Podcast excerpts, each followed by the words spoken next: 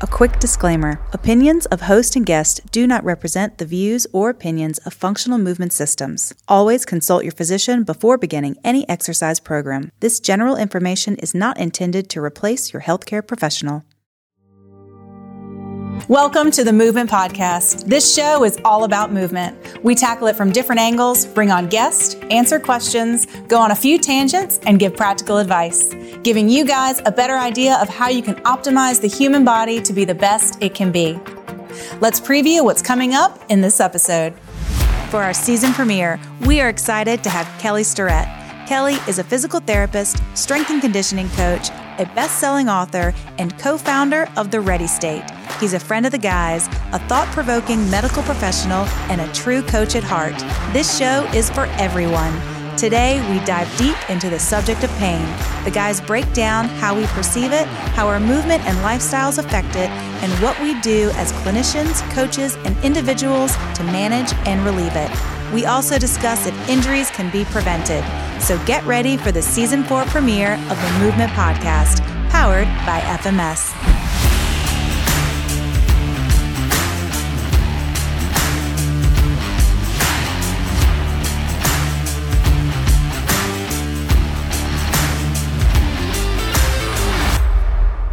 Welcome to the Movement Podcast. Kelly, I know you're very familiar with the two men in this room with me today. However, if anybody's been living under a rock for the past 15 years, I think I should introduce you to our audience as well.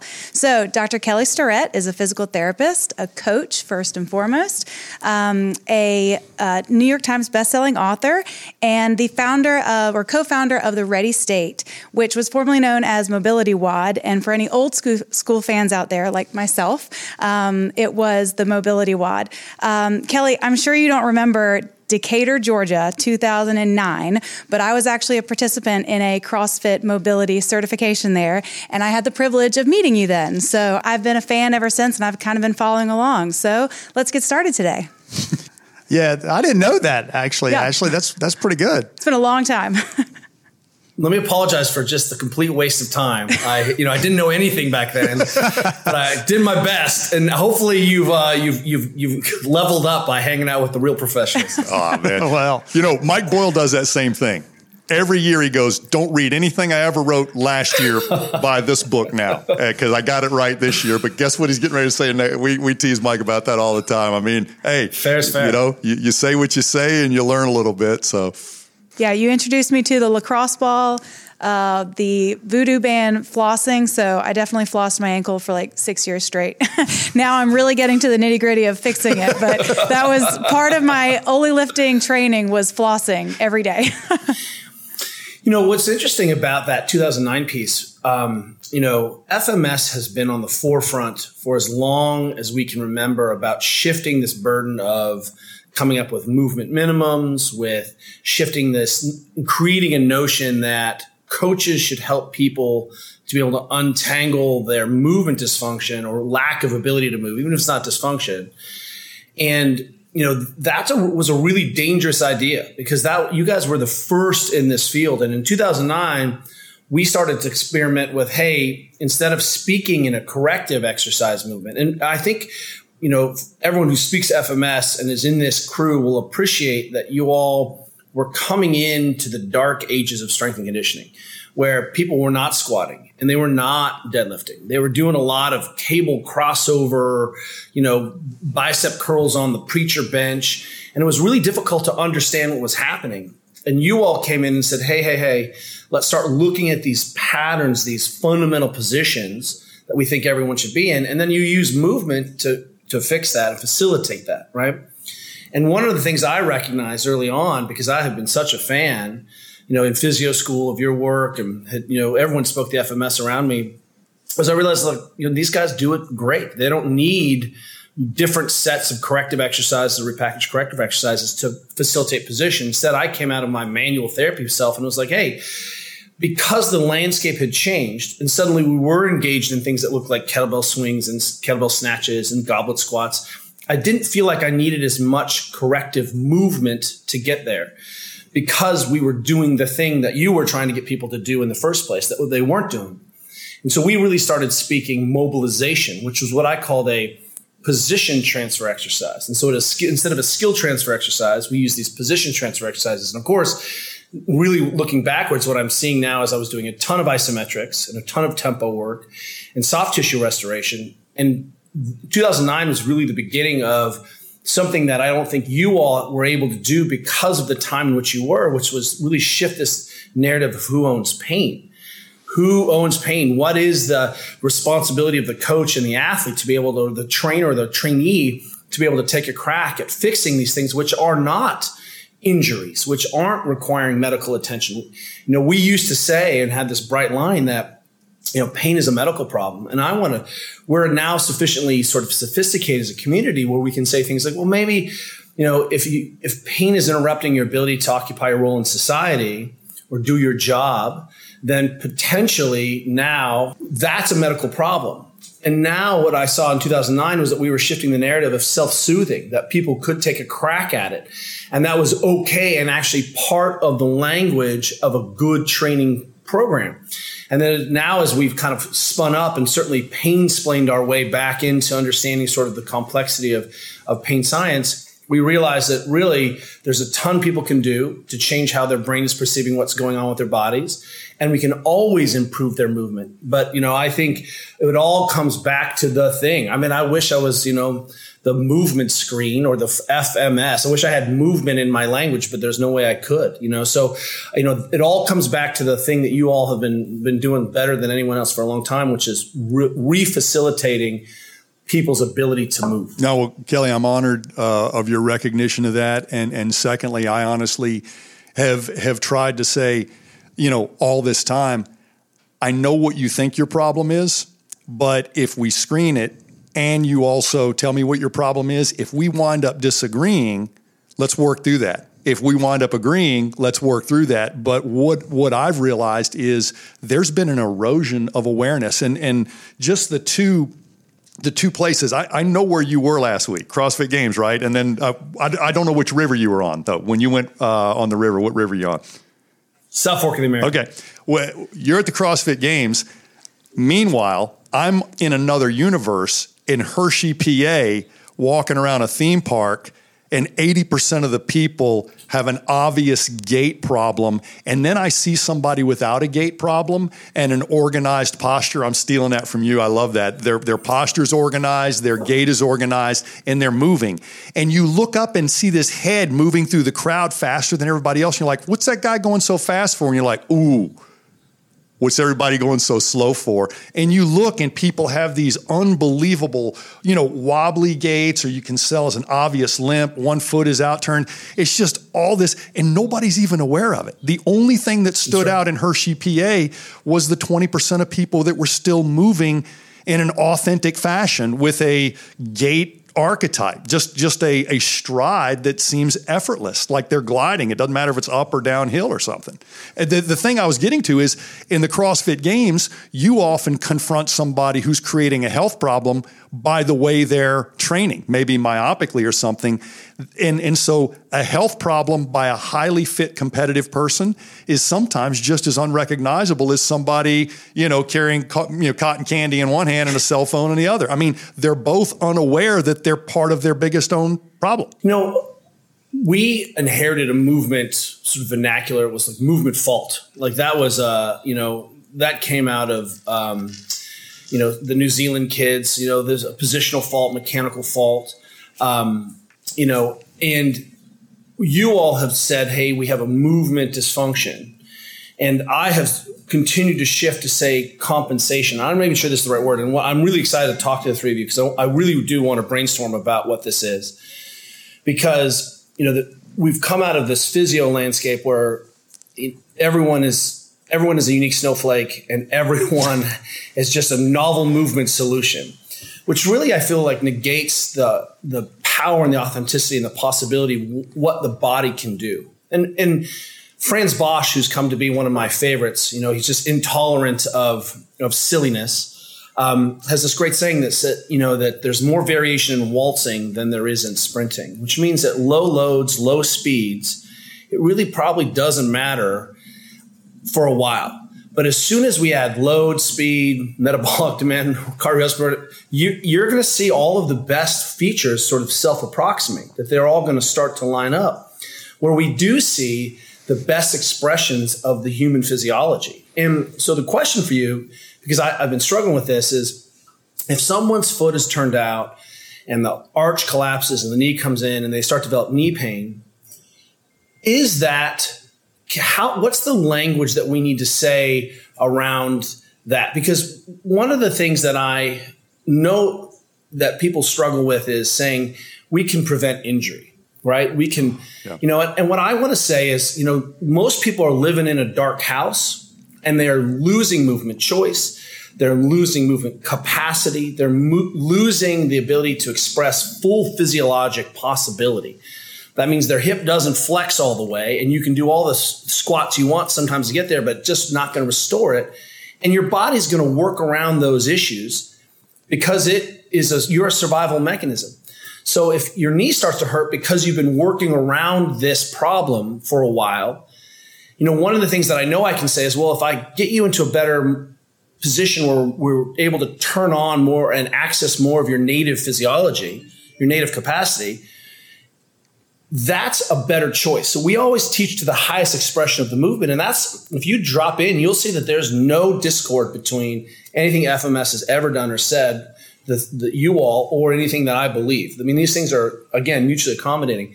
But what is this conversation in? Because what you're seeing is at low, low, low speed, these people can get away with murder because our bodies are so tolerant.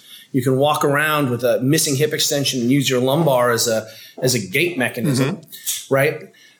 You can run really fast with your foot turned out and all of a sudden you can't one day because something hurts. What is that phenomenon called when a musculoskeletal problem pops up or we have pain or real tissue trauma related to poor physiologic expression? What is that? How do we call that? I think I think what's happened here at FMS headquarters, definitely with the help of Kyle Kiesel and Phil Plisky, is that we quit talking about injury prevention and we talk about musculoskeletal health and the risk factors associated with musculoskeletal health. Now, the two that that are right up front and you can't really do anything about right away are pain with movement and BMI. Okay, we see movement problems in people who are malnourished on both ends of the spectrum. Uh, we've got way more people on the obese and overweight end of the spectrum right now, but you can't do anything right now about movement pain or obesity. Those are problems that we've got to deal with with a lot more organization and lifestyle. But the Y balance test and the FMS have emerged as actual bona fide risk factors. When you have a reduction in overall movement quality or a serious asymmetry or a reduction in balance that puts you in a risk category, these are something we can do something about right away. So if you're coming at your health goal or your fitness goal, carrying a truckload of risk factors. If we could simply see if some of those risk factors can be mitigated, and they almost go into two camps the ones that we watch and the ones that we take action on. So we don't take action on obesity, and in a fitness environment or coaching environment, we can't take action on pain because it hasn't been diagnosed. And so the the one thing that Lee was defending the movement screen against the NATA back in the early days is like, guys, guys, quit worrying about the movements we picked do you think a kid playing junior high or varsity sports should have pain in any of these movements? And the answer is no. And yet, that after they pass a high school physical, we're looking at 20 and 30% of the kids saying, I'm ready, and my MD says I'm ready, having pain on a deep squat or a left lunge or a shoulder mobility test. And we're like, regardless of the scoring system or the positions we picked, none of which are outside of normal goniometry. They're just in unison and in functional positions.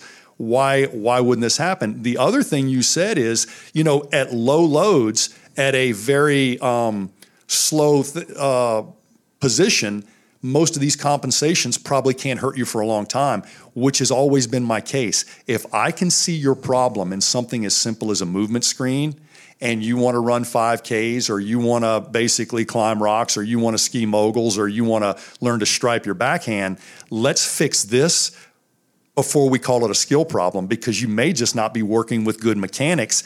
And if you are at compensation, which is a reflexive behavior, your compensation, if you get ones on the movement screen, are at a subconscious level. That means if you get a one on the squat or a one on the push up, you can consciously try harder and you still can't do any better, which means we got a subconscious problem.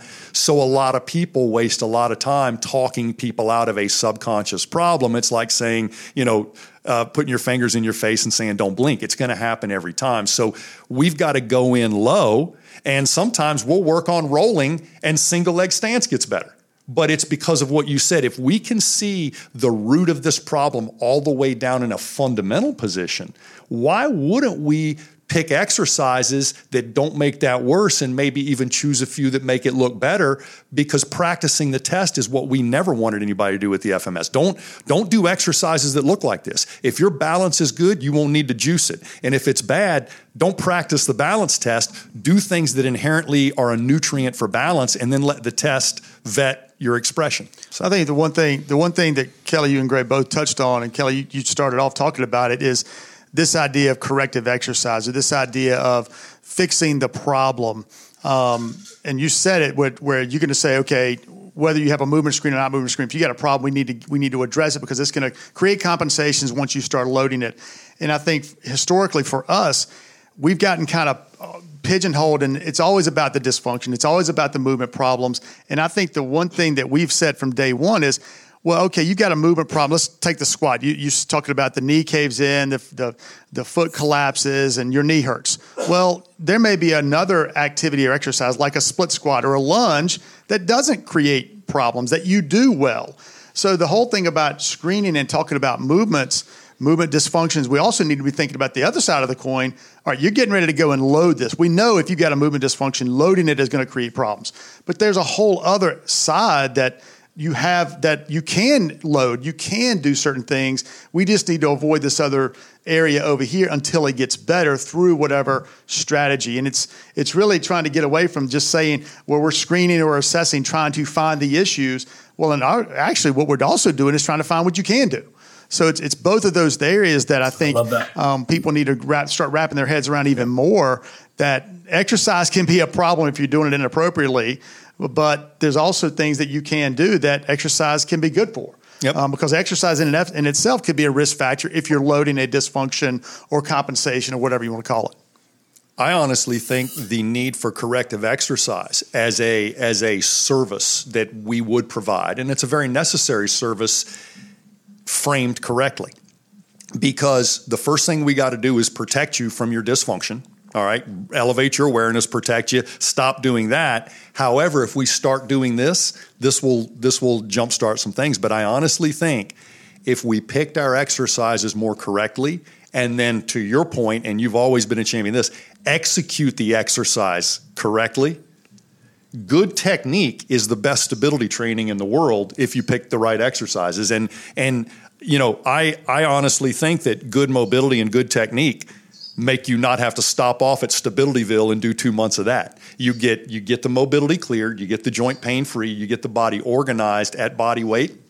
Start adding loads so as not to disadvantage movement and you will gain stability in every workout session as an aggregate of getting strong and strength and stability should grow hand in hand you shouldn't have to supplement stability work and and we often do because somebody's gotten so overpowered in their prime movers and under aware in their postural stabilizers that we have to go back and do a lot of um, regimented, dosed stability work. But ultimately, if we picked our exercises more correctly and then executed them correctly, regardless of what the load or post looks like today, I think we would need far less corrective exercise than we do. And that corrective exercise would simply be a place that you were between your last rehabilitation experience and your onboarding back into your active physical expression. One of the things that you said when we were you were at the gym uh, many years ago was you said, you know, I suspect that you've done a bunch of work that has helped people improve their FMS scores. And that was a seed crystal, of course, for people to understand a really important concept, one I've been hammering on around, you know, I'm like, I see you that you're in some kind of secret scroll program. That's awesome. But if you want to see how good your secret scroll program is, go ahead and jump in someone else's Secret Scroll program and just see how well you thrive. And I'm not talking about loads or specialization or you know your ability to suffer on the the bike. I'm talking about just the movement capacity. And one of the things that I do a lot of is I come into people's programs and houses and just see the holes in their programming. I, hey, you're just not loading this split stance. And for example, you know what we see, you know Mike Boyle in his rear foot elevated split squat. You know, people are like, "Oh, it's a single leg squat." I'm like, mm, maybe, maybe that's it because what's happened is that front foot no longer is turning out. It can't because you can't support yourself with a turned out foot. So he's constrained and blocked the movement so we get better movement patterns on the front leg. But he's he sneakily figured out a way to load this lunge shape, right? This lunge pattern. And, and I, I suspect that, you know, what is an example, he created a solved a ton of problems because all of a sudden people were in this bilateral stance, going up and down, up and down, and never opening up the hip. And suddenly they were opening up the hip with the hip and extension. So to the first point is, you know, you're right, absolutely, and should be hammering on the fact that your program should be able to come in and be tested in anyone else's in terms of validation, right? That's that's really important. That you should be able to come in and hit people's movement minimums. So if your if your program is shit hot, go ahead and jump in the FMS and let me just see how you're doing because you'll you'll cook it. It's not that hard. I don't think people realize how low you actually set the bar. Yes, the FMS. God bless you for It's saying that. Jesus, I can't imagine. I'm like, I mean, just I, I've gotten ones on a lot of the tests that I created. If this had been a self-serving endeavor, I'd be the the poster child for movement, but I'm not. It catches me everywhere I deserve to be caught every time I deserve right. to be caught. That's right. I am always missing shoulder extension forever, and I will forever be missing as a paddler.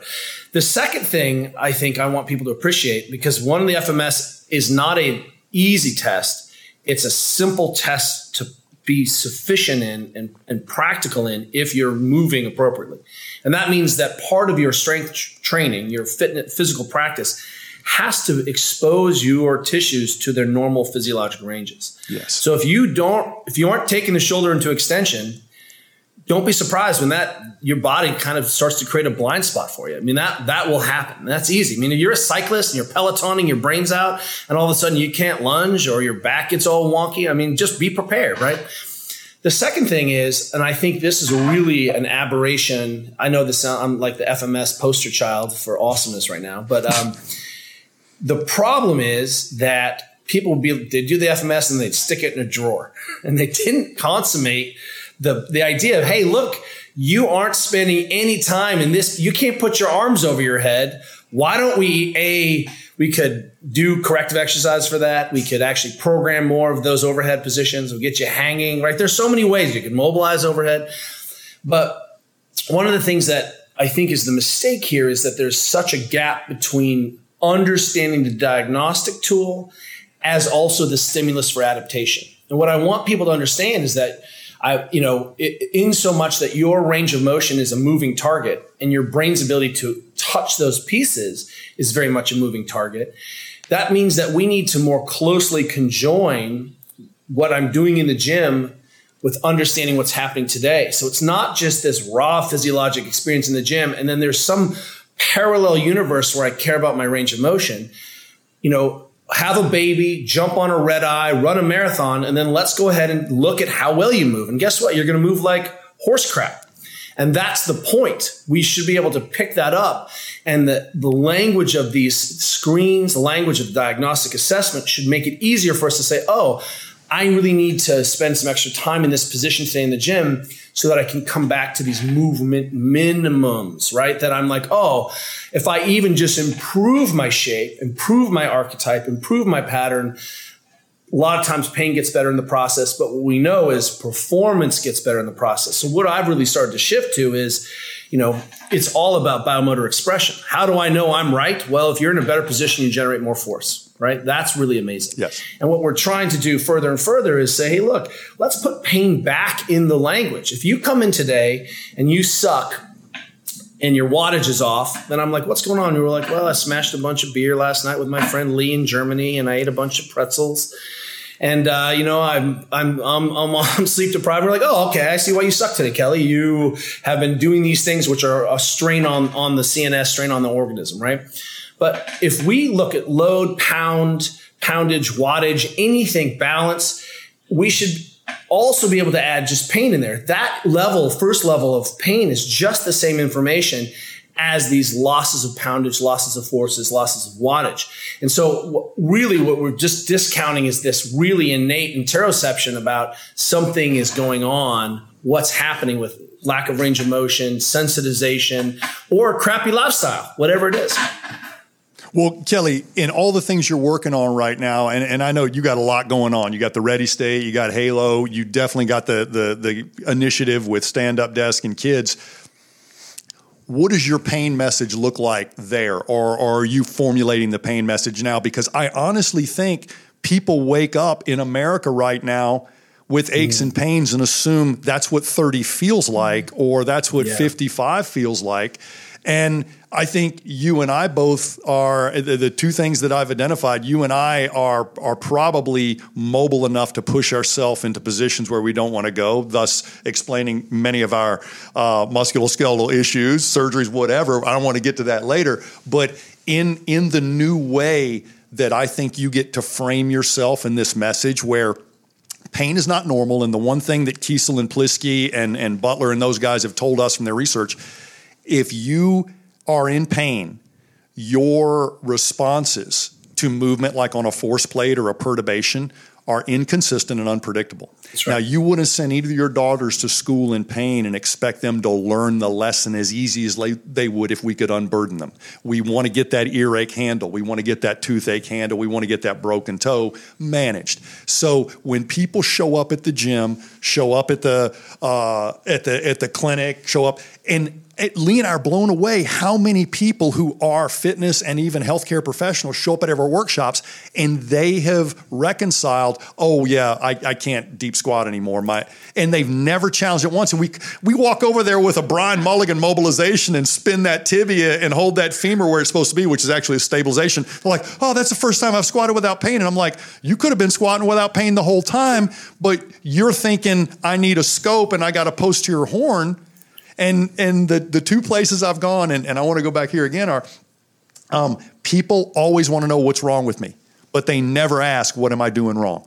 And and that's what Lee and I are aiming so much of our message at. And with your access to, to these different ways to speak, I honestly think getting the Western brain to quit asking healthcare what's wrong with me, because they'll always have a product, procedure, or service they'll sell you for something wrong yeah. with you.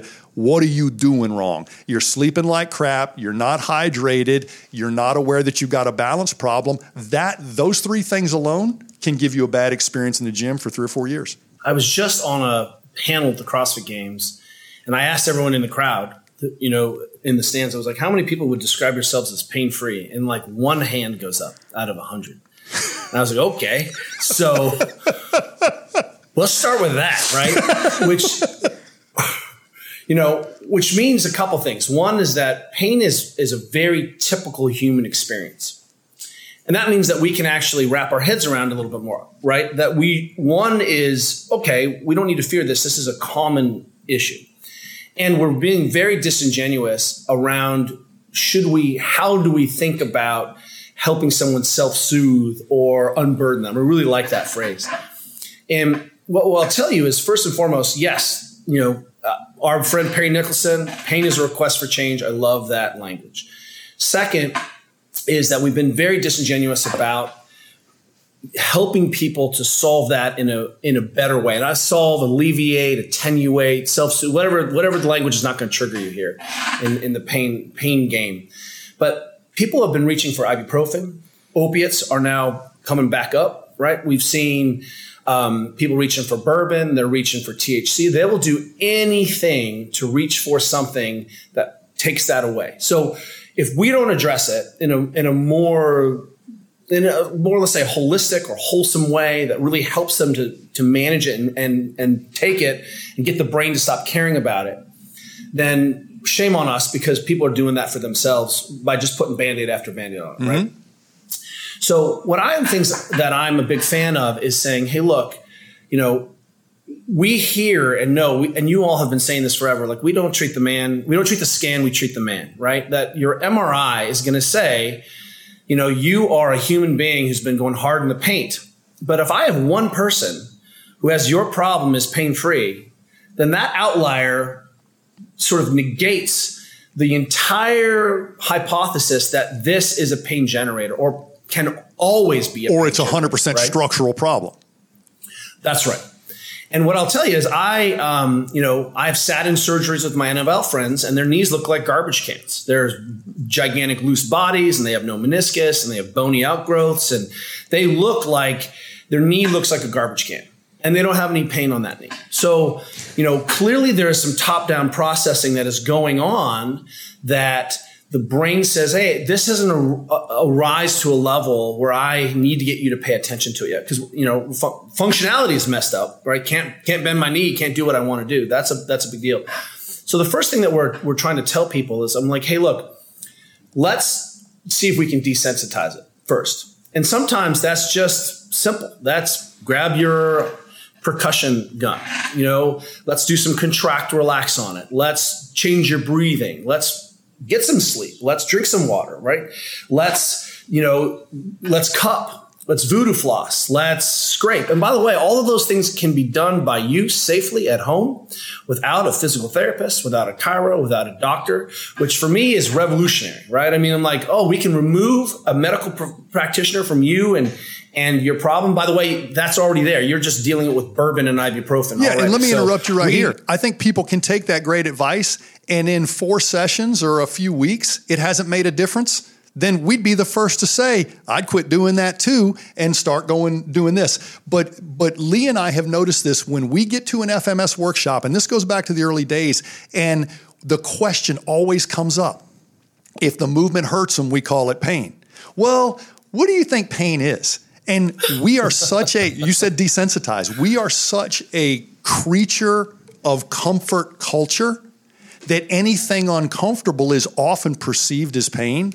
And so when you say desensitize, I actually think you're rephrasing what Lee and I have that that there's going to be some so if you're out of shape, you're going to be sore getting in shape. If you're in rehab, dry needling doesn't feel good. Neither does cupping or scraping. So there, there's a lot of discomfort that you're going to have to face. And we have to separate the discomfort of learning to move better, the learning process, with actual the inflammatory or mechanical body or response that we call pain. So when the 20% of the people follow your advice and get better right away, I actually think you're spot on. You desensitize them to this physical life. You were in an environment that you weren't fit enough to be in. You're supposed to hurt, right? First first day of the summer, you're walking on gravel. It doesn't feel good. but part part of the Amen. struggle, and, but part of the struggle would be, you know, what is the underlying cause of the pain? And you have to we have to fix we have to give them some insight into to dealing with that as well as is is doing all this stuff to desensitize it. And then on top of that, is it their behaviors? Is it something in their lifestyle that creates right. these these right. issues? Let's start with the fact that the human being is the most sophisticated structure in the known universe. Your brain is the most complicated structure in the known universe attached to a physiology, the rest of your body, that is also equally the most sophisticated structure in the known universe. So combined, your mind, your brain, and your body is really complex. So right now we have, I have a bunch of athletes at the Olympics, and if you dropped yourself into the women's World Cup final on the mountain bike, you would perish in pain. You would just perish. You would just burn up. Like you couldn't even handle. And that, by the way, is like a Tuesday, right? That's not even a thing for these women.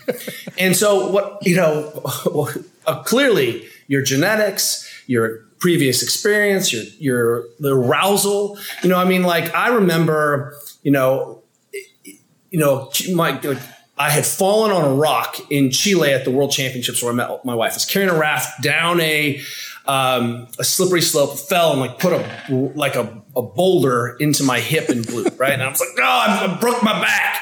And then my cute future wife walked past, and that was gone in two seconds. I was like, I'm fine, totally fine. and uh, sometimes you got to bow up. top down processing. That's right. So this process, top down processing, is really important. But bottom up also matters. And what we are seeing, and I agree with you guys, is that we have uh, environment organism mismatch very much, which we are talking about. In fact, Julie and I are working on a book right now called Built to Move, which is really putting the heart back into supple leopard, which is let's walk more, let's manage sleep, let's appreciate that eating more micronutrients and working on balance and sitting on the floor. All of those things aggregate and work synergistically together to make a more durable, resilient human being. So that like like we all want to go climb Everest, but we should all just get to base camp first, right? So let's not talk about diet and exercise. Let's talk about the th- do you have sunlight on your body? Yes or no? I mean, and the answer is no. You know, you don't. So there's some type one errors in all of our thinking. So we have to address that, and it's it's complicated. And simultaneously, from the bottom up, desensitize is, is this crappy word because simple like you know I, I, just came back from junior olympic water polo tournament with my daughters. And some of the girls were like oh yeah, something hurts. I've got shoulder rabies you know? I don't say cancer i say rabies gray. You know you don't have shoulder cancer yes. for me. I have shoulder rabies. Bone cancer and, um, yeah. because I, I feel like it's even crazier to say you have shoulder rabies. People are like that's a thing? I'm like no it's not a thing but you can look it up. But you know quickly i can get that kid 100% feeling better in like two minutes.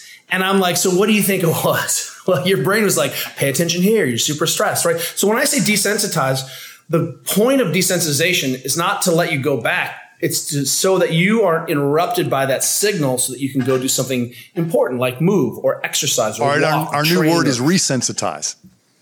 Resensitize. Because stupid shit is supposed to hurt and smart shit ain't supposed to hurt. So let's resensitize.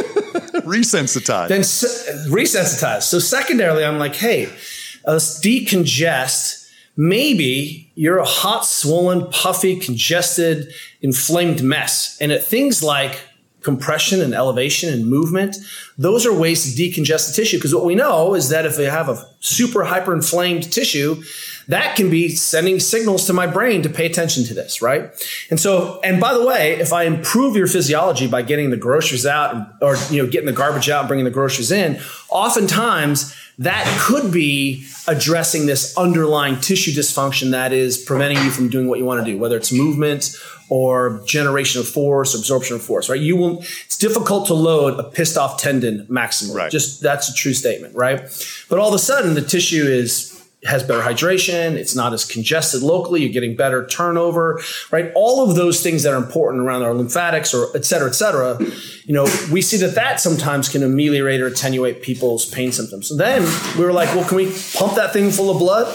We call that reperfuse.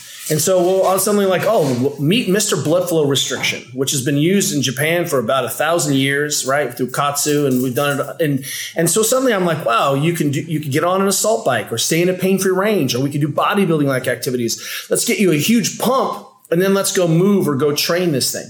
And then lastly, I would put on there is that we are trying to restore their native range of motion, because what we have found, as you all have found, is that people who often show up with a painful movement, right? I didn't say a painful tissue, painful movement, movement with pain, lack their ability to express or access their full normative range, their baseline physiology, their normal range of motion. And so oftentimes we just restore that for whatever reason, the brain's like, well, this is different. And that can start with breathing, getting someone exactly. to actually expand their rib cage or take a belly breath for the first time. The brain's like, well, this, that's not painful. And look, we're moving again. So, you know, once we once we just do that, and I haven't even talked about your crappy training or your diet. I haven't talked. I'm just like, look at these things that we have access that don't require skilled intervention. Let's take a crack at those first. And what we've seen is we've been able to move the ball a long way. So that's how we're trying to reframe pain. That there's a ton on your plate. What Lee and I are trying to do in all these different remote vehicles is make people question before we decide if you're overstressed or not, let's also establish that you're under recovered. Because if you're under recovered and we get your stress right, you still won't recognize it because you're still the big puffy ball of inflammation. So I tell you, this is a hard message to deliver face to face. You and I do it to people every day. We give them their come to Jesus talk or whatever, and we recalibrate them. How do you do this remotely? How do you how do you have this conversation with a person on an app? Uh, who may have populated a data field or is just stopping by to get a new movement pattern? Yeah, I think you know I want to I want to appreciate that, um, and I want to the way you all have done forever by making this transparent. You have given everything away that y'all do. And so 100% of all the information, if I'm smart enough to drop into the FMS world and take one step back, I can see that there's a sailboat in the 10,000 pixelated pictures, right? You, you've given it all out, just not in this formal way. And if you want to see a formal way, just go to an FMS course. But the rest of it, you've been 100% transparent and, and you're like, play with it, integrate, steal, you know, perseverate, like, you know, iterate. Um, I want to appreciate that people are smart enough to do what works and they tend to reject what doesn't work. And that, I mean, they can definitely do it wrong or not have a big enough dose or whatever it is, or still have some type one errors around diet, lifestyle, nutrition, movement quality.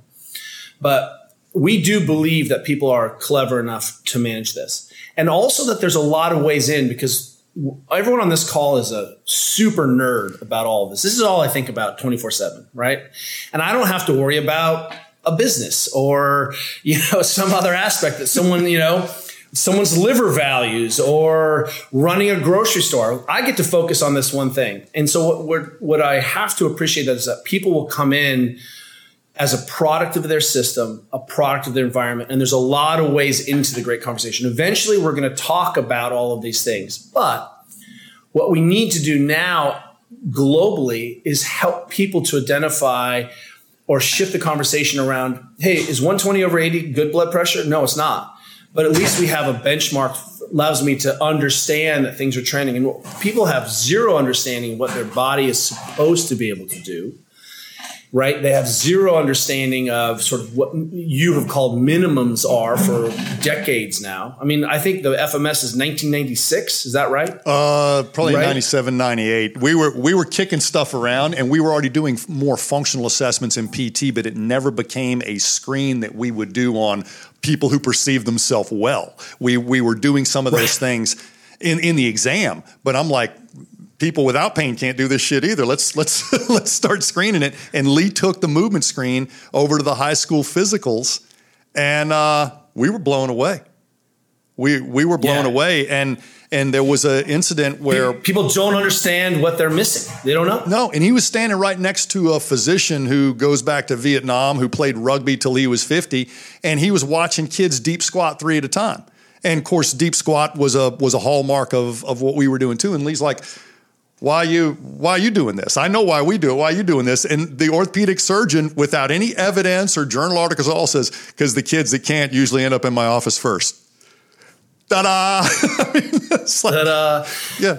Turns out moving moving yourself up and down is kind of important, and um, so you know, ultimately, um, we can start to block certain behaviors. So if someone comes to us with persistent pain or chronic pain, there's two things that Juliet and I do now. One is we're like, okay, I need you to track your sleep.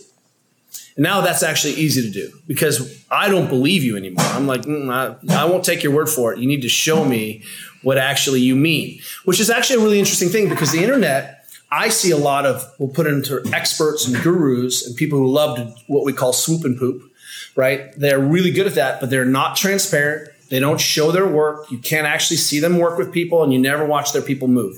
So now I'm like, hey, A, I need to know as a professional who you're working with. If you're going to say that you're the shit, let me see who you're working with. Let me see what your bona fides are. Let me see how you're testing your model. But secondarily, I need to have validation. So so trust with validation, right? Oh, you really sleep well, great. Well, then that'll reflect in your whoop score.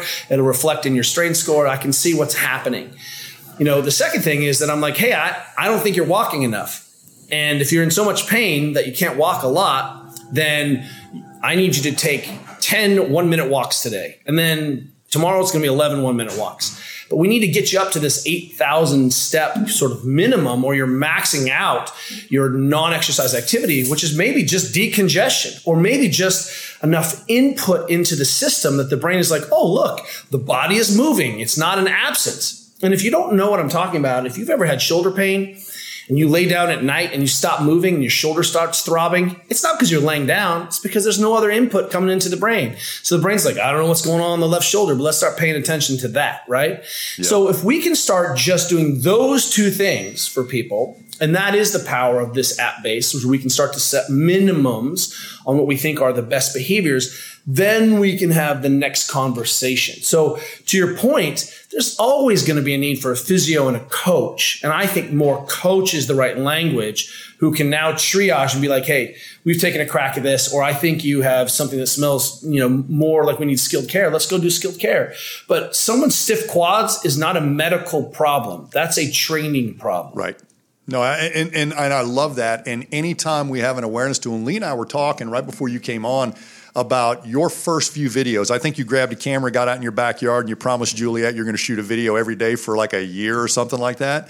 And you just started sharing the common sense information that every great yeah. PE teacher, every great coach, or every therapist who knew I can't see you for the 20 visits I need to see you, but if you will do this, you got an 80% play, it's going to work out good. Not 100%, nothing's 100%, but that 80 20 play of good general advice is, is what nobody nobody really wants to take. They they you know and and we're noticing the same thing in our military studies that you're noticing. When we bring in soldiers and operators that are sleep deprived and dehydrated, their Y balance scores and their FMS scores drop.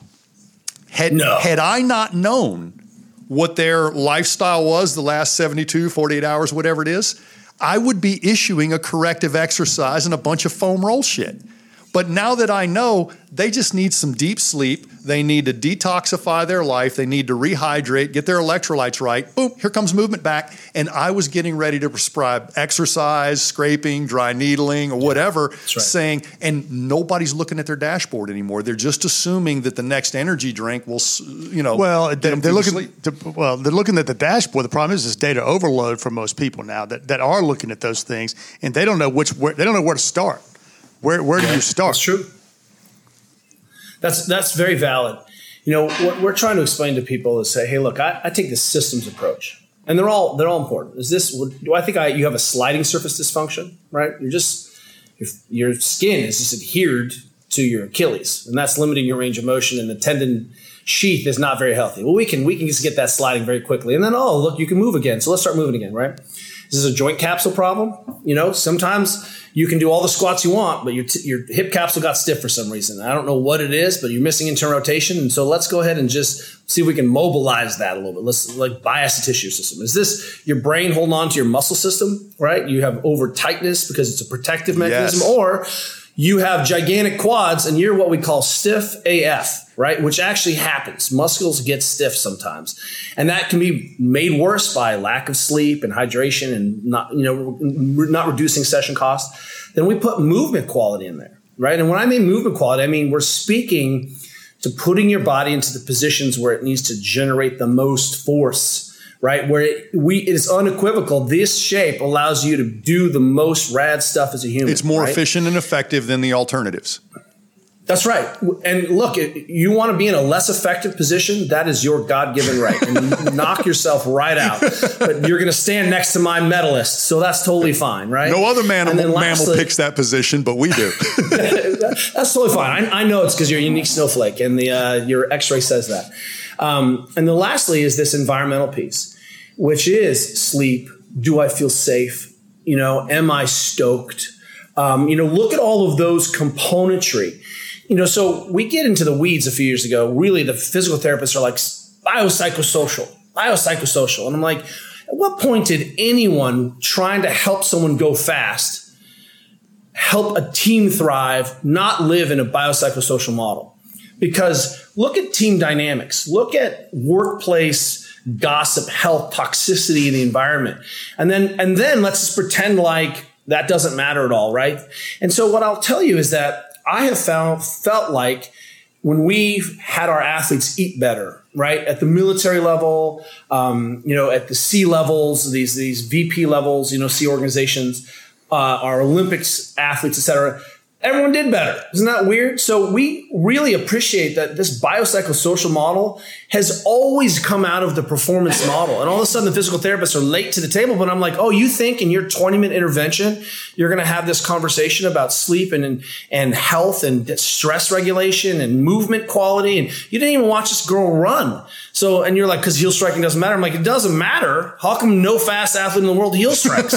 so the you know suddenly what we see is maybe the physical therapy office is not the right place to be having these conversations.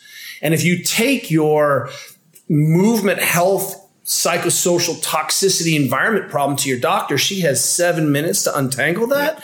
Come on. We have to be thinking differently. And let me just throw this on there before we jump in. Choose something you give a shit about obesity, diabetes, depression, suicide in kids, ACL injury rates in kids under 14, ACLs in the NFL. To choose something and then just say, how we doing? Let's give ourselves a grade. Are we getting better at this? What I think is we've figured out ways to sell people miracle solutions and it's still not transforming society. So really take a beat everyone who's working in this thing and say, hey, maybe we need to think differently about the model who owns what, because you're getting a failing grade. No, and, and one of the things that, that you and I identify on, and if we back away from this physical therapy rehab model and think about what we do as biologists, mm. there's nothing in natural selection that says you got to get really great marks. Natural selection says uh, wake up and don't fail today. Don't fail your sleep. Don't fail your hydration. Don't fail your relationships. Don't fail your contributions. Don't fail your minimum movement quality. Don't fail anything. And that's all we've ever said with the movement screen. Just don't fail this because your first fail is your bottleneck, not the superlative. We're, we're not going to polish the, the shiniest part of your car so you feel better about yourself. We're going to find the one blemish and we're going to all stare at it until it changes. And, and so every I think that a lot of the places where where people on stage in the market feel like they're competing with Lee and I, they're trying to sell a success strategy to that exact goal without mitigating the very first bottleneck that's going to impede that goal. And we're like, it's easy to push over the dominoes when you get them lined up. You, me, Pavel, Erwan, Le Corre, Lee, we're all trying to just line up the dominoes so you have a real good push today uh, and you don't get that disorganized. And it almost seems like in Western mentality, people are very annoyed when we say something as simple as, yeah, your first bottleneck's over here. And time and time again, we got to prove it in an N of one every time. We remove that bottleneck, all the performance, everything else gets better but yet nobody ever wants to talk about that because it's not sexy. It's change your oil, have good tires, enjoy the trip. Yeah. Change your oil, have good tires, enjoy the trip.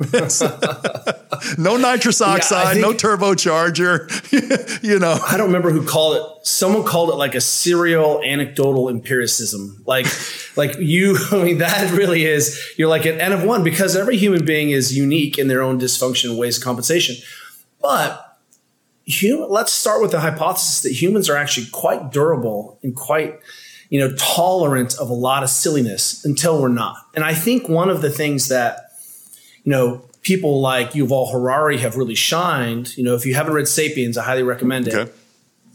Is this notion that um, we're all going to be 100 years old and we're all playing in this short term very short game right it's I think we can actually borrow some of the way of thinking about your next 50, 60, 70 years on Earth the, from the way we're starting to apply um, economic models to climate science. So bear with me. I know this seems to jump, but you are, you know, your crazy rat brain and my crazy monkey brain. They, I know where they're going. But we always assume that our future selves will be smarter and well more rested and better able to handle the and more tolerant. And so we can put off that behavior because in the moment it, we don't actually see the, the the conditions between inputs and outputs right? Like in climate science we're like our future selves will have some technology and we'll change behavior. And so we'll solve this greenhouse emission problem later on. I mean really that's sort of what we're thinking. And that's that's a that is a function and an artifact of our modern human brains which are interested in am I safe now? You know, do I have enough resources now? And how could I possibly? I mean, where's the what's that like? Uh, uh, planting flowers is such an act of bravery that you're going to show up the next year and they're going to be there, right, for those flowers, you know. And and I think most of us don't appreciate that the behaviors that we gauge in, which are, as you're saying, just pedestrian, low level behaviors, set us up for this conversation of durability. They set us up for the back halves because we are going to be 100 years old. And I think the problem is many of the issues that show up in our lives, we look like outlier events when they could have been more controlled for on the front end. But because the human biology is so complex, how these things are so tightly interconnected, and that we're so tolerant, it's difficult for us to see inputs and outputs. So what we think is there's no relationship. So what do we have to do instead? Well, I'm like, well, let's do these things now. And turns out you were sharper at work. You had more energy at four o'clock, right? You PR'd on your deadlift. What do you care about? So it, fortunately for us, these, these metrics and these behaviors of durability are the same conversations that we're having at human performance levels. No, you you said adaptability a long time ago. And adaptability and durability are two sides of the same coin. The more adaptive you are, the more durability you're going to have because you don't put yourself in some situations and you're ready for the ones you put yourself in and you're a little bit closer to the baseline of awareness. And the other thing that that we're talking about baselines is nobody looks at rate of progress. If i baseline you today and you do x program and your rate of progress is zero then change the program or something is seriously wrong with you. Because when we started teaching the functional movement screen whenever we did almost everybody sitting in the audience was functionally programming. Some were Olympic weightlifting, some were track and field, some were personal trainers. They all considered themselves far more functional. They had been to Gary Gray, they'd been to Vern Gambetta, they considered themselves functional. They go home and do the movement screen, and now the people they've been working with actually screen worse sometimes than the new intakes they're getting. And you either start to question that or you don't. That those those baselines have humbled me probably more than they've humbled anybody else because I thought I knew and then I used a stopwatch and now now I know. you know, and it, but it's like that feedback loop being able to face that feedback loop is is refreshing professionally. It took me about 20 years to face it personally, you know. So. All right, well, we are actually going to take a quick break and get back to our conversation with Kelly. Ready to join the thousands of pros who have been certified in the FMS or SFMA? Then this is your chance to do so and take advantage of additional savings just for our podcast listeners. Whether in healthcare or fitness and performance, helping people get out of pain and moving well so they can do what they love is what Functional Movement Systems does best. As a professional, finding the biggest opportunity for success with your clients or patients has never been easier. Start your journey from the comfort of your own home with one of our virtual certification courses and quickly learn how to use these industry standard tools to properly screen and assess movement. These courses feature live interaction with our expert instructors to answer those tough questions and real world cases so you can learn how to find that biggest opportunity for success. For a limited time, save $50 off any FMS Level 1 or SFMA Level 1 virtual course when you use code VIRT50 at checkout. That's V-I-R-T 50 to get $50 off. Go to functionalmovement.com and get started today. My background is CrossFit. I started in 07, uh, got my certification, uh, became a coach, owned a couple gyms down in Charlotte, and now I'm here at FMS. Um, but I, I wanted to talk about, you know, I've been around for a while, and it's so interesting to see the athlete that it was. And when you had your gym previously opening in you know 05 the crossfit athlete then or the you know even just the weekend warrior that they are you know no matter what their community is necessarily but that athlete who they were in 05 07 and who they are now like how has that evolved? What have you seen?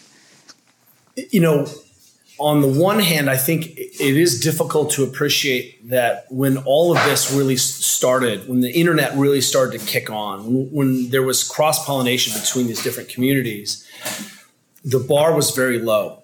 And one of the things we were laughing about the old mascot of CrossFit, Pukey the Clown, and people were never exposed to intensity. So every once in a while, someone would show up at the gym and vomit after a you know hard workout, and that was the birth of Pukey the Clown. Well, it turns out we have Soul Cycle and Barry's Boot Camp and Orange Theory and uh, all these high intensity things. And you know, so on the one level, what we've seen is high intensity exercise and training has gone through the roof, and that people are a lot more inoculated against intensity. On the other hand, also we didn't understand a little bit so much how position drove mechanics, drove performance. And so what we saw was, well, I, and this was, a, we inherited this model. We added another kilo.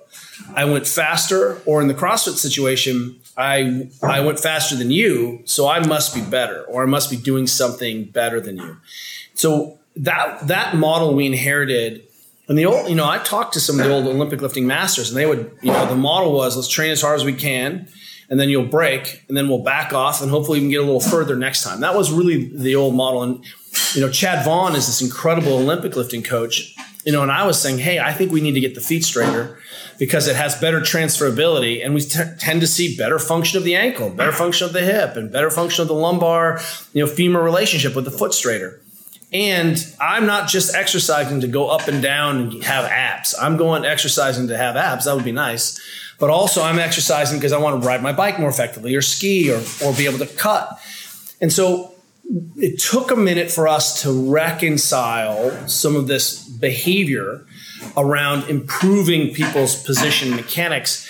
And some of that certainly was just an artifact of that we weren't exposed. Most people came into CrossFit didn't speak kettlebells, had never lifted a, a, barbell before, certainly had, you know, weren't competent in some of these basic monostructural elements. So now what's happened is that people are coming in much fitter. I'll put that in quotation marks, right? But the unique phenomenon, even just two decades ago or 15 years ago, was that we were protected against we were protected against ourselves by our lack of fitness, our lack of strength, and lack of skill. And so we couldn't do a ton of work in less than effective positions. It was self-limiting. We very strong. was self-limiting, and we have moved and transcended past that very much. And as a coach, what I'll tell you is, if you ever had an athlete who came in who had a huge engine but didn't have exposure to tissue, right, or didn't have the control, they could get themselves into trouble, and you could definitely end up with a hot spot or a overuse phenomenon or something very quickly because they could exceed they could over rev the engine very quickly because they came in with sort of a, a borrowed fitness that wasn't competent. And so now we're beginning to see that position matters more because it helps to protect. And we're also seeing that it transfers to more skills. And in the nascent phase of this functional training, functional fitness m- model, what we saw was that people um, were into GPP because it gave us good physical results. They weren't looking at how well it transferred to other skills and sports. I love that word transferability because if you're exercising and the purpose is other than spending 48 minutes sweating, there's got to be this transferable thing. And whether you have clearly defined it or whether you're just assuming it, everybody does an exercise with the illusion of transferability. And Aristotle said the whole is greater than the sum of its parts. Now, healthcare has done a really good job of weighing and measuring all your parts, but the expression of human movement should be greater than that, right? Yes. So there are a lot of people that are considered normal at ankle, knee, hip, and shoulder range of motion, but can't do an overhead deep squat. And therefore, there's a conundrum there that we must answer in that if the human expression of movement whole is not present, you can question the parts or you can question the way the parts are used. But don't try to fix the whole until you've asked both those questions. And if you ask the question and the parts are good, and the person's not doing anything stupid, they've got to re embrace this pattern because a habitual pattern that every five year old still possesses has eroded in you to the point where we've got to put you in an environment to not insult this and regrow it. But if the whole is greater than the sum of its parts, how come you can't do the whole? You know, and even if you fix the part, how come you can't do the whole? We've got to ask that question because that's the beauty of movement merely average ranges of motion and normal muscularity can do Olympic things or hardly anything at all. And they got the exact right. same impairment measures, they just don't have the same functional expressions, you know? Yeah. Uh, 100%. You know, we, I think sometimes in all of this forget that practice doesn't make perfect, practice makes permanent. Mm. And what we forget is that all of the things that you're doing. So if you're swinging a kettlebell a lot with your feet turned out, you're like, but my hip is, I'm powerful and I'm getting fitter. And I'm like, well, what you're practicing is jumping and landing with your foot turned out. And again, if you don't want to have any other expression or use that fitness in not a, you know, I'm like, it's difficult to ski or difficult to ice skate or difficult to bike with your feet turned out like ducks. It's difficult to win the Olympics with your feet turned out like ducks. You can do it Nah, you can't do it. Never mind. What am I talking about? so the, the idea here is I think we forget that we are practicing and reinforcing and wiring patterns in our brains that we are going to use in the world. And when we're trying to get to the bottom of injuries in children, if you're letting them turn their feet out and build a gigantic dysfunctional pattern, we'll call it dysfunctional because it's the anti-functional pattern. It's not even dysfunctional. If, you know, may not cause you pain yet, but it's anti-functional. Then what you're you own that movement inefficiency, movement potential catastrophe down the line because you're not appreciating that what you're practicing matters. And that is the difference between GPP and sports preparation training. And what I'm really interested in is not, hey, what's the minimalist dose I can do while I'm still getting reimbursed by the insurance company, you know, taking 100% of the skill out of the you know leg machine because bigger quads solve all problems. I'm interested in do you have the skill to express whatever meager abilities and meager tissue strength? Because you know, I'm like, look, it's not always a strength problem, people. How do I know? I work with kids. They're weak I mean, these children are weak, yet they can kick ass in the pool and do all these yep. things, but they're they're weak, so it can't be about that. They don't have Let's any unnecessary up. parking brakes on.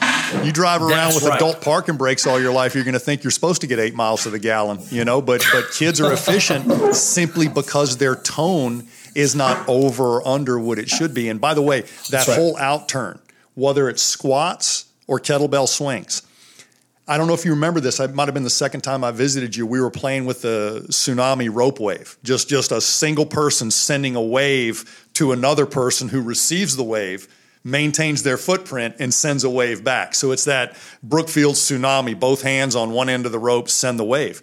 Most people can't envision the projection of a kettlebell swing done correctly that the kettlebell is going to go out, not up if we get your feet wherever you want them and you try to do that rope wave and we slowly get your feet organized and get you hip hip hinging within your mobility the wave gets better and your energy expenditure doesn't. But i have found that both for kids and people who are just frozen in time with those feet turned out because their golf swings better and everything else is better with the feet turned out they finally realize the rope wave gets bigger when I organize and keep my energy level the same than if I disorganize and up my energy level to, you know, just below puking. So, so, I use that little rope wave because there is a visual feedback loop. That's right. I don't have to tell them they put more power on the rope with the same amount of energy. They tell me. No, just just keep moving your hands out until they're at the rings, and then you can press right there. It's totally fine. I mean, that's what we've told people, right? You know, hey, I don't want to get in the way of your intensity today. Instead, what we're saying is, hey, I see that this is how much range of motion you have let before you start to you know you know beg bar and steal before you start to reverse and collapse your knee and work all these things let's go ahead and see how much we can work in that position. And this is really important because you have never said don't train. What you've said is why are we loading? And you said like a dysfunctional pattern. Let's change that language even or just modulate that language. Why are you continuing to build on a foundation that doesn't transfer that doesn't is incomplete or doesn't scale or continue to scale. I mean, let's let's rewind uh, maybe what 35, 40, 50 years. Bruce Lee would say, "Please don't dishonor this punch." That's all. That's all I'm saying. Please don't dishonor this hinge. Please don't dishonor this lunge. Please don't dishonor this squat. It is far better potentially than you're you're asking it to do. So have some have some honor. And and I and, and Brett and I did this when I started unpacking all the wisdom in a Turkish getup. I mean, Pavel even said, You guys went an inch wide and a mile deep on this thing. And I'm like, That's because it was a freaking movement screen. It's not a lift. They wouldn't teach you how to lift heavy things until you could lift a heavy thing like this. But if you think about it, the Turkish getup starts with the kettlebell already lifted. It's already above your head. You just stand up under it. That's a carry. That's a postural integrity, mobility, symmetry, balancing act. And if you look ugly doing a get up, why would I teach you a swing? You're going to make whatever's in that get up permanent with that big ass swing because it's a compact, powerful position, not a variable, multi posture, multi pattern position. So I'm sitting here looking at the 350 year lifespan of the Turkish get up, as far as we know, saying, oh my God, that was a rite of passage, not another exercise yeah. you did. You know, that's right. You know, there, there's a lunge in there. There, I mean, the, there, there's enough ankle and hip mobility in each side of the Turkish get up to definitely warrant an overhead squat. The shoulder is now a gyroscope you have to make these transitions with elegance and a good footprint. And you have to do what you did the first time you taught yourself how to walk, which is get up off the ground. How many people today can walk better than they can get up off the ground? But that your birthright to walking is being able to get up off the ground. There's a Brazilian physician that actually has a timed, you know, how far can you get up off the floor? But that's the same thing we're trying to do in the movement screen. We're simply trying to thin slice it and find out which one of these postures and or patterns these archetypes and shapes is giving you an asymmetry or an inability to transition through this. And it's either driven by what you think it should be, or it's driven by a part you're being forced to work around. That's like three moves on the chessboard to get to that answer. It's not hard. Once once you will accept the fact that, you know, if, if it's a 50-50 argument are is something wrong with you or you doing something wrong, then con- compared to what it's going to take to fix something wrong with you, do you have time to do something different for four weeks?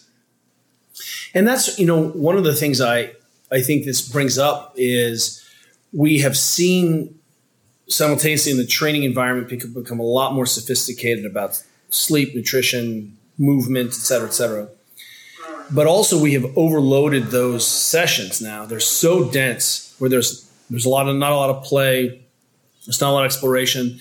And so one of the things that we have to continue doing, you've just brought this up so elegantly, is as a coach choice, how do I constrain the environment so that I can work on these things simultaneously within the context of an hour? That hour, whether we like it or not, is our functional unit of, of measurement to try to you know, get people to you know be be better in their lives.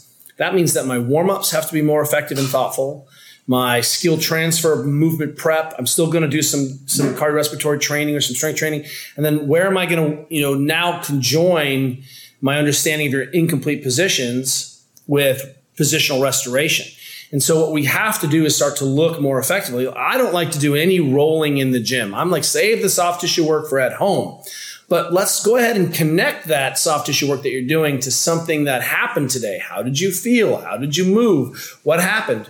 Maybe in the gym we can put a band on it or something heavy, right? In the context of what we're doing, or we can warm up with these skills. But you know what we have to do a better job of is envisioning where we're actually going to restore people's physiology as part of the training process. Yep. Right? Because you know people are are you know, they still want to get fit. They still, I'm like, well, let me introduce you to the assault bike. We're going to do some brutal, ugly, mini range of motion drills here, and I'm going to make you vomit. But just save me five minutes at the end, right? I mean, so there, there's plenty of time in there for in density. But what we do is we just keep smashing in more work instead of also saying, hey, this is a time to understand why you can or cannot achieve normal or baseline. Uh, I mean, I've got a quick sidebar. Biologically speaking, you do realize that almost every mammal on the planet, once all other the all of the other fundamental needs are met, then and only then do they get into self grooming behavior. Isn't it funny how that's what we start with? I mean, give me give me some roids and a spray on tan, and I'm ready for the beach. You know, I don't want to work for this stuff, but it's so funny that every other animal is so intuitive that the things that are going to keep you alive tomorrow have nothing no aesthetic value whatsoever, right? That's that's the long play. That's uh, finding a mate, finding finding something like that. But it's funny how we when we think all is done, we resort to a grooming behavior. And uh, I just think that that when we look at the way we handle and manage this, you, if your dog is overweight, you take him to the vet. The vet's like, yeah, feed him less and feed him this high quality food. And you're like, oh yeah, it it never even occurs. No, no, I, I have my I have my dog on these fat burners in this juice cleanse, and I've enrolled her into high intensity yoga.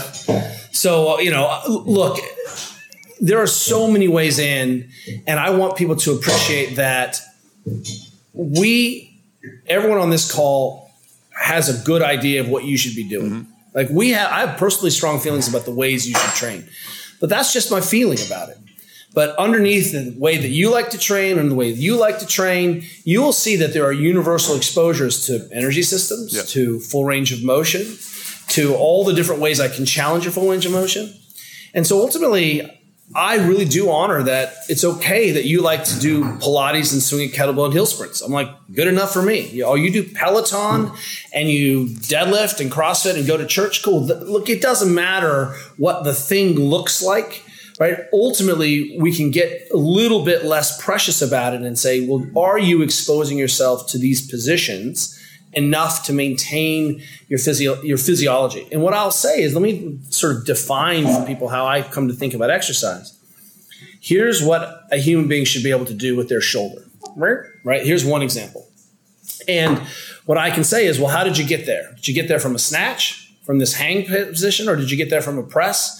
Did you kick upside down already with your arms over your head? Did you hang from a pull up bar? So, all of those ways of expo- exposing that. Did you grab a barbell? Or you want a kettlebell. We call that open torque or closed torque. Okay, great. Now look at how I can challenge this. Do you have, can you do it under load? Because what we always do is make it heavier, make it heavier, make it heavier until you break down. But I'm like, what happens if we add a little speed to that? What happens if we add a little cardiorespiratory demand? You got to breathe hard and get your arms over your head. What happens if you have to do more than five reps? God forbid, like something like swimming, right? Or five downward dogs in a row, or ten downward dogs in a row. Suddenly, uh, like I'm next to Gray, and we're going hard in the paint, and we're competing against each other, right? Suddenly, what you see is the person who is the most competent at managing their root positions under the most iterations is probably the most skilled person and the most the person who can pick up the skill the fastest, which is one of the ways that Juliet and I have come to identify what we think is athleticism. How do you incorporate a new novel skill the fastest? I know that you can do step aerobics with weights really well because you've practiced those right. moves a lot.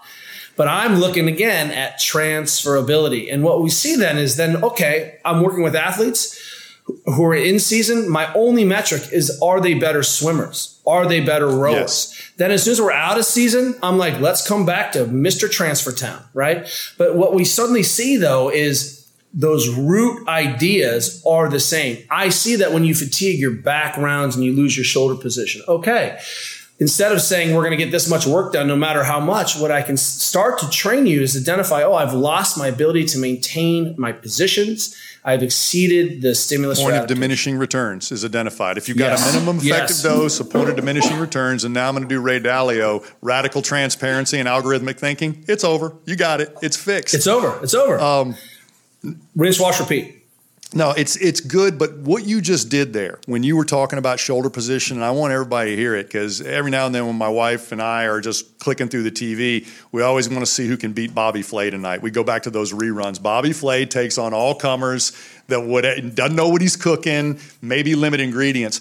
You just basically said there's 15 different ways to prepare this meal right? And so many That's people right. go to chef school or fitness school or rehab school with their mentor's way of fixing it, and they've become expert at that.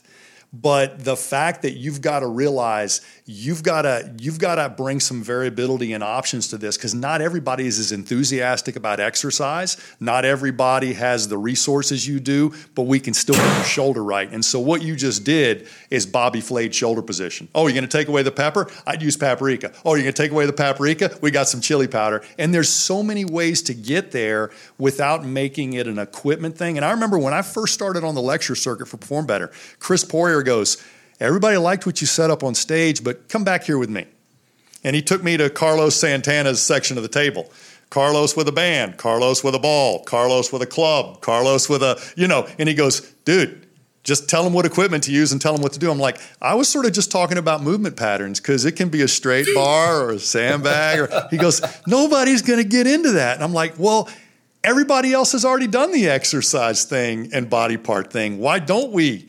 Why don't we go back and talk? Why wouldn't we dedicate a DVD to squatting or lunging? Why do we have to dedicate it to stability ball, med ball, or band? And believe it or not, when I first, I, I was this physical therapist in a cave that was just talking about this. Let's take somebody's movement sample before we start pontificating about their movement remedy or their competitive advantage. And what I heard you say about your swimmers is, I'm going to GPP them but then as we transition back into swimming, I'm going to remove the physical barriers to skill acquisition of this sport. However, the first biggest physical barriers are dysfunctional movement, dysfunctional lifestyle, broken sleep, poor nutrition, hydration, psychosocial, relationship anxiety, performance anxiety, whatever. These, these are all barriers to skill acquisition as well. So we've got to check those. And then you and I got to clear that knee and feel. and we got to check those shoulder legs, make sure the suboccipitals, you know, but it's so funny how everybody gets their one remedy and they just play it to death. And my whole point is, I'm just wide open. I just, I never, I was telling a kid this in the clinic the other day. I said, I don't walk in the, exam room looking for an SI or shoulder, regardless of what the history says. I'm going to run them through the top tier of the SFMA, and only four things can happen. They will be normally moving without pain, they will not move very well, and they'll have pain, right? They'll move horribly, but they're not having pain. Or they're having pain, but if they hadn't have told me, I'd have said, eh, ankle mobility looks pretty good. The funny thing is, most therapists and chiropractors will, as Perry Nickelston got from one of our collaborations, stop chasing the pain. It may not be where the problem is. You can always come back to it. But what if I find that you have pain forward bending, but dysfunctional single leg stance on the right? There's four things I can do in the next eight minutes to juice that single leg stance on the right. Then I can go back and check your forward bending. Did it have any, did better quality input have any effect on this, or are you exactly the same? And most of my career, it hasn't been a 100% fix, but it hasn't been a 0% fix either. And so I said, I have to consider the percent burden of dysfunction that you were making me think is a forward bending problem when I just exposed a huge problem in single leg stance, but you weren't chirping about it. So we didn't really look at it that much. And you can never play dysfunction against pain ever again. The minute you start doodling in their pain, you get in a pain conversation and a pain dance that you can never get out of. So I always wanted That's to right. have a functional baseline to say, even if you feel like shit today, if you're moving better than yesterday, I want to make you comfortable, but I don't think what happened yesterday was wrong. Whereas if you feel great today, but you're moving like shit, please don't bake me a pie, don't hug me around the neck. You're just feeling better for some other reason other than me. And I had to face that as a, as a stoicist, right? As a young physical therapist who was trying to be stoic in my thinking, all the patients that are praising me aren't telling me I'm good. I'm just thinking that's what they're and all the ones who are chirping at me aren't telling me I did something wrong yesterday. They're going through an uncomfortable transition. And so I needed a baseline so I wouldn't chase pain and I wouldn't use my talent in, in the wrong direction. And so therefore I walk in that room and I just let it be what it is. And I'll always play any dysfunctional window against the pain baseline because if my treatment is transferable against your biggest complaint, then you're welcome not to show back up again or you're welcome to lean in. Um, That's right. And you know, I think one of the things we can do for all of our the athletes and coaches we work with is if someone says my shoulder hurts, we don't go, "Oh, let's push here." You can do that yourself, right? What I want you to say is when you do what? So let's ah, assign. Well done. Let's assign a movement to that language. And guess what? Again, there will be lots of factors, a lot of uh, issues here. Um, you know, uh, uh, it's going to come to me in a second. Anatomy trains. Thomas Myers says, "Hey, look, if we address this fascia, is it hydration? Is it restoration? Have we changed the nociception of the fascia? Have we like?" He's like, "There's ten things going on." difficult to say which one of those made the change. So I'm comfortable just saying better, same, worse. You know what I mean? Like it's okay to, to say that. But what we see a lot of times is that as soon as someone says this, right? Oh, that hurts. And then we actually make them do a bottom up kettlebell where there's higher stability, higher recruitment, and better mechanics and they still can't express a full range. When we restore their normative range just just do that. Here are a few mobilizations to get into this position. Suddenly that is not the thing. And so what's nice then is that this gives us a start position to start to improve and a finish position to start to improve. Because through range pain comes from somewhere. And it's not your tendon just doesn't work by itself. It works in a concert of the whole system. So when we improve the whole system Again, even just changing the quality of the movement, we could say range capacity there. Oftentimes that's enough for the brain to say, oh, maybe we've unloaded this tissue that was sensitized. Maybe we've changed some input. Maybe the brain is getting some different feedback mechanism. Maybe the brain doesn't care anymore about this. Until you've restored your native ranges, mm-hmm. I am still thinking that is an incomplete healing process.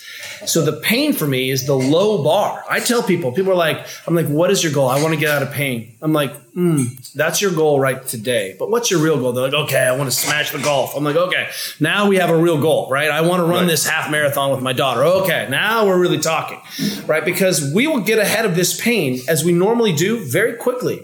Because we have all these incredible techniques and tools, and we restore your position and mechanics, but we stop in our traditional medical model at the door of pain. We reduce your pain from eight to two. Great. I can no longer pay you because I don't even know what I'm going to fix next. Right, right. Right. So let's go ahead and just like discharge you. Meanwhile, we have what the, someone wrote was within normal limits, which means within normal, incomplete, shitty range of motion, poor skill. And what we haven't done is keep layering on what is it that I should be able to do? Now we can ask the next question. Why is your environment bending you to be able to miss all of this hip range of motion? Right, right. No, it's it's it's such a transparent way to talk. I'm still not as good at it as I want to be. And I, I, literally feel both invigorated and handcuffed at the same time by you and I are taking a lot of this passion, a lot of this algorithmic thinking, and a lot of the radical transparency that we're willing to eat ourselves we're trying to put it on a remote device and ask people, in many cases, some of the hardest questions they got to ask. But the one thing that we're trying to do is build both a survey, a questionnaire, and a movement screen. Because if you tell me all is good and your nonverbal screen, your movement tells me it's not, I'm going to have to listen to your primal signature language, which is movement, not vocalization. Your vocalization is skewed. 81% of America thinks they're in above average or average health. And meanwhile, uh, I think 60% of America uh, has at least one chronic disease, 40% has two, and almost all of that 80% in another category or overweight or obese. And so I think we just look to the left and right of us. And if we're doing just a little bit better than the guy getting the newspaper on either side of the, the block, you know, one's got an oxygen bottle and the other's limping, then yeah, I'm healthy. No, you're you're not even a a uh, a, a, vision of what you could potentially be, but you've been lulled into the fact to exactly like you said, the future is going to take care of us. I can live like this a little bit longer, and then I'll hack my way back into health. And I had a talk with myself when I turned 50, and I'm like, you want to drop uh, 35 pounds an hour when you're 60 because it's going to be a lot easier now. And I'm I, after my neck surgery, I what I told myself I'm not going to go that heavy anymore, so I don't need I don't need these. I don't need to be a D cup anymore. I can I can be a B for a while. So this is this is why it's okay to have a conversation about hard style kettlebell swings versus. I mean, just we have so many. I'm uh, making fun of us. We have so many conversations that are artifacts of scholarship. That's an E.O. Wilson idea. Oh wow! That what we're seeing yes. is that that it's easy to get into the weeds and miss the really important and salient aspects of of the conversation. And you know, to your, to your point, uh, you know, we've normalized sort of loss of capacity function. You know, we've been saying for a long time. So two things: one, I don't think you realize what you're capable of, and two, you should be able to t- take care of yourself, and that means eat, sleep, do you know, take care of some of those foundations. You know, Juliet and I are, are, are engaged in some research with Cal Berkeley right now, looking at some schools in um, over in Richmond, and they're all Title One schools. Um, and they all uh, like 80% obesity rate. And when we did some surveys with those kids, they these are fourth and fifth graders, didn't know how much sleep they should get, didn't know how much like what the macronutrients were, so didn't know how to self soothe, didn't know like the basis of how we're actually educating people shouldn't surprise us when the outcomes when someone gets a 3,000 calorie Starbucks milkshake for breakfast you know, I mean, and again, it's not the 3,000 calorie milkshake, it's the daily 3,000 calorie coffee milkshake. And that the thinking that I'm doing something good for myself, that is the mistake. So we have to just continue to continue to do a better job. We are actually eating less sugar as a society now. That's super cool, comma our calorically dense foods are through the roof, right? So we're, we're going to have to come back around to re-educating and rewilding is sort of a, a, term that I've been trying to, you know, wrap my head around. You know, what is it that humans need to be able to do? Because you and I aren't necessarily arguing about how to bench press more, although we can absolutely go into those conversations about how to bench press more.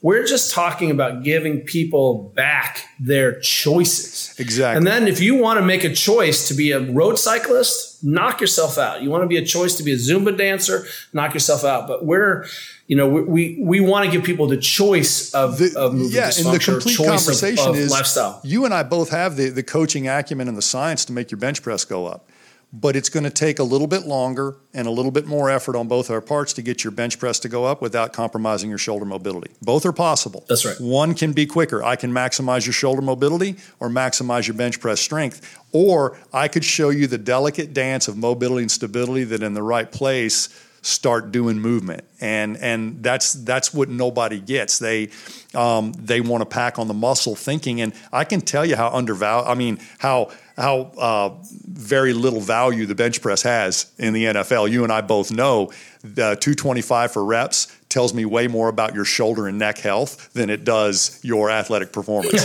right? we're looking for the grimace and we're looking for the asymmetry and we're looking for the torn pec and the, the half of Vol's bicep when you're doing that bench press. It's got no bearing on how we're going to pick you or not. so.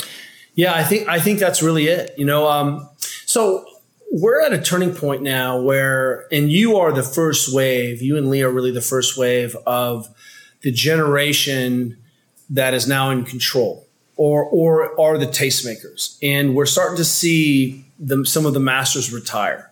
You know, McGill is starting to retire, you know, Sahrmann, you know, we're going to lose our masters. And, you know, I think as a good example of this, if you're not a, you know, a therapist nerd, uh, someone like Joseph Pilates. You know, do you think Joseph Pilates would have stopped his thinking if he continued to live another hundred years, or would his process evolved? So, you know, what we're starting to see is we are that we have to shift this nature of this conversation and we have to look at the people who are really coaching. So if you're an elite coach in a strength and conditioning facility and you're not you're kind of looking at Bally's or YMCA, that's where a lot of people are getting their health information and fitness. Lifetime Fitness, you know, Equinox, you know, we have to go into and say, here's best practice, and here's how you can integrate this to have a better, you know, commercial outcome. I just feel like we've come through what I'm going to call peak industrial fitness, where we it, it's an, it's the, and the only intention of that is to make money. That's that's what that is. And auteur fitness or auteur kind of thinking is to transform self, to transform society. And we're finally having the English national soccer team is a, is a ready state team, for example. Okay. They're all on our right.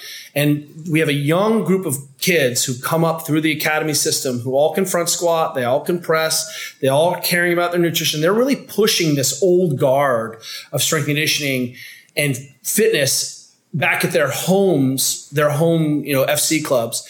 And but the strength coaches, physios, performance coaches at national soccer team are our age, are young and bright and handsome. Did I mention that? and they are really um, you know, they're the generation who's saying, no, we actually can get a lot more and we can play a lot longer and a lot harder and actually expect more out of our people. And so we're starting to see is that there is a tide change. My personal mantra is that the glacial pace is the breakneck pace. So if you feel like we're going fast and you're also frustrated, you feel like we're not going fast enough and you're also frustrated, that's how long this takes. That's how long and how difficult this conversation you brought is. up you brought up Stu McGill and and you're the guy that picked me up at the airport when I was going into Stanford for that on-stage debate, and it really wasn't a debate between Stu and I. So No, many no, no. people had us think, slinging snowballs at each other, but I love the fact uh, you were there, Charlie Weingroff was there, Dan John was there, and you were all basically showing support in that I tried to end that thing, and I think Larry put it up on the internet with with a statement about we're here to raise the bar on both communication and accountability. We've got we've got to measure twice, we got to cut once, and if every subcontractor in your house thinks an inch is a different thing, it's not going to be a house you're going to want to live in. So, right. you know, the fact that we've had strength coaches lean in lean into the the screening process. Matter of fact, it was the strength coaches that embraced the movement screen when the athletic trainers uh, thought, no, no, we, we can't do all this. And actually, a lot of my own community in physical therapy thought I was trying to teach the art of musculoskeletal evaluation to everyone. And I'm like, no, you don't have to be an eye doctor, have an eye chart. Anybody can, matter of fact, DMV uses an eye chart, right? And if you flunk that thing, you're not getting a license. I feel the exact same way about a movement screen. You flunk that thing, I want you to see somebody before you play football for me. That's all, you know, but but when everybody tries Well, to let me tell you. Let me tell you why you failed, though. Really, because the soccer mom doesn't put her kid through it and say, oh, "I need a different intervention here." That's where we have. It has not gone far I enough. agree. It's not deep enough. It's not understood enough to see the possibilities of this, and we haven't shifted the onus and the ownership back to the family unit. That you know, God bless you. Um, there You're was right. a, there there's an there's an internet uh, troll person. I won't I won't dignify their name. Who just you know physio says you know we cannot prevent injury. That's impossible. And I'm like, well, I don't know. Have you seen the outcomes of the FIFA ACL reduction injury problem?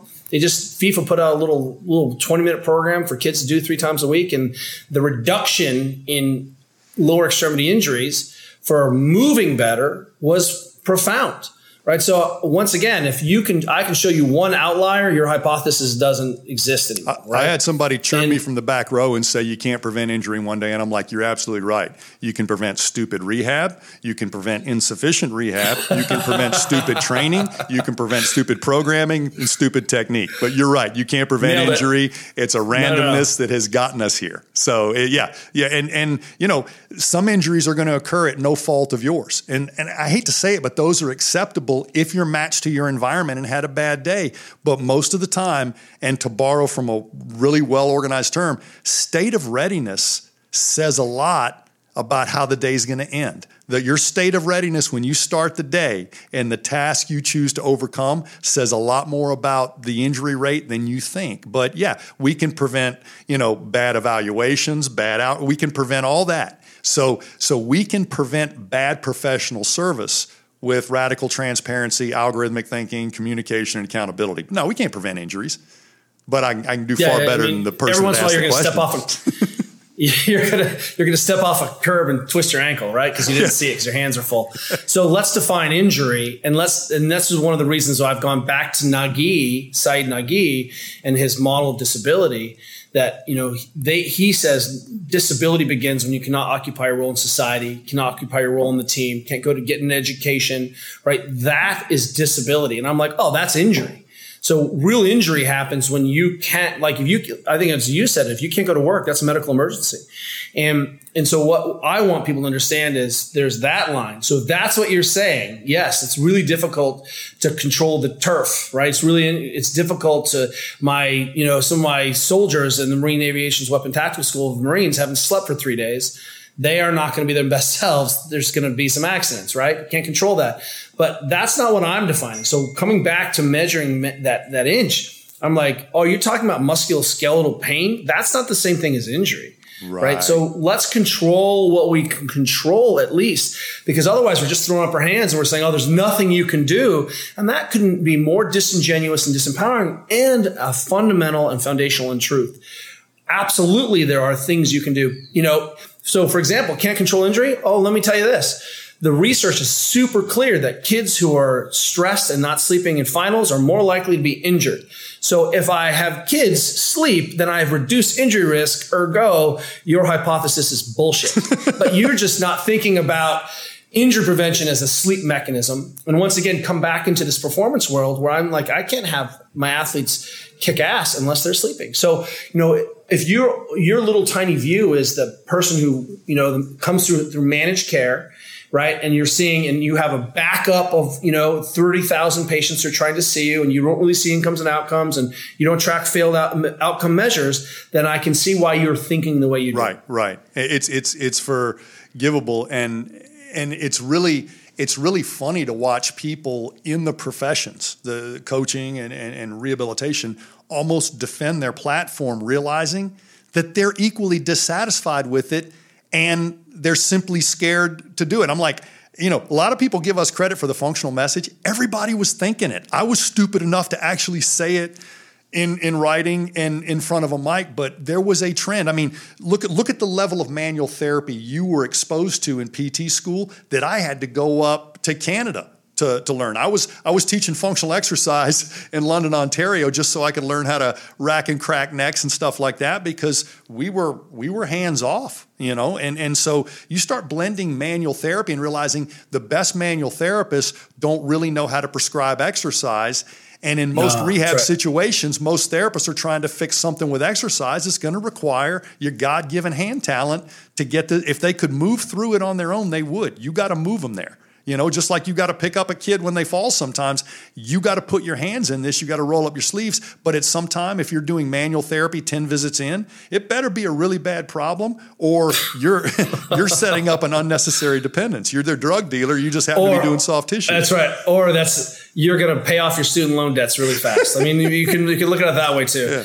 Um, I, you know, there was a there was a really good article that went out and circulated last week about in defensive manual therapy, but even then, I think people were still thinking about manual therapy as only pain reduction, not restoration of position. There are some things where I'm like, I do a thing to your tibia and then you can squat differently. Why am I doing this thing to your tibia? So that you can squat differently. Yes. That's the thing, not because this takes away your pain, right? Because I don't chase pain. I chase your ability to have your body do what it's supposed to be able to do. Dude, this has been so fun for me. Thank you. I, I'm such a fan of you guys. I don't want people to understand that Gray is such, and Lee also, Gray is a brother and so important to my thinking holistically. And I just like, it's like I have a secret, secret cabal going on. And um, and I just I just want everyone to know that I you know I've been begging, borrowing, stealing from you guys for you know before I was a student. That's how such a fan I am of the program. We love it when another race driver drives our car because uh, we get to see if it's a good car or they're just bringing more talent talent to it. But no, it's it's it's mutual, man, and the way you articulate things.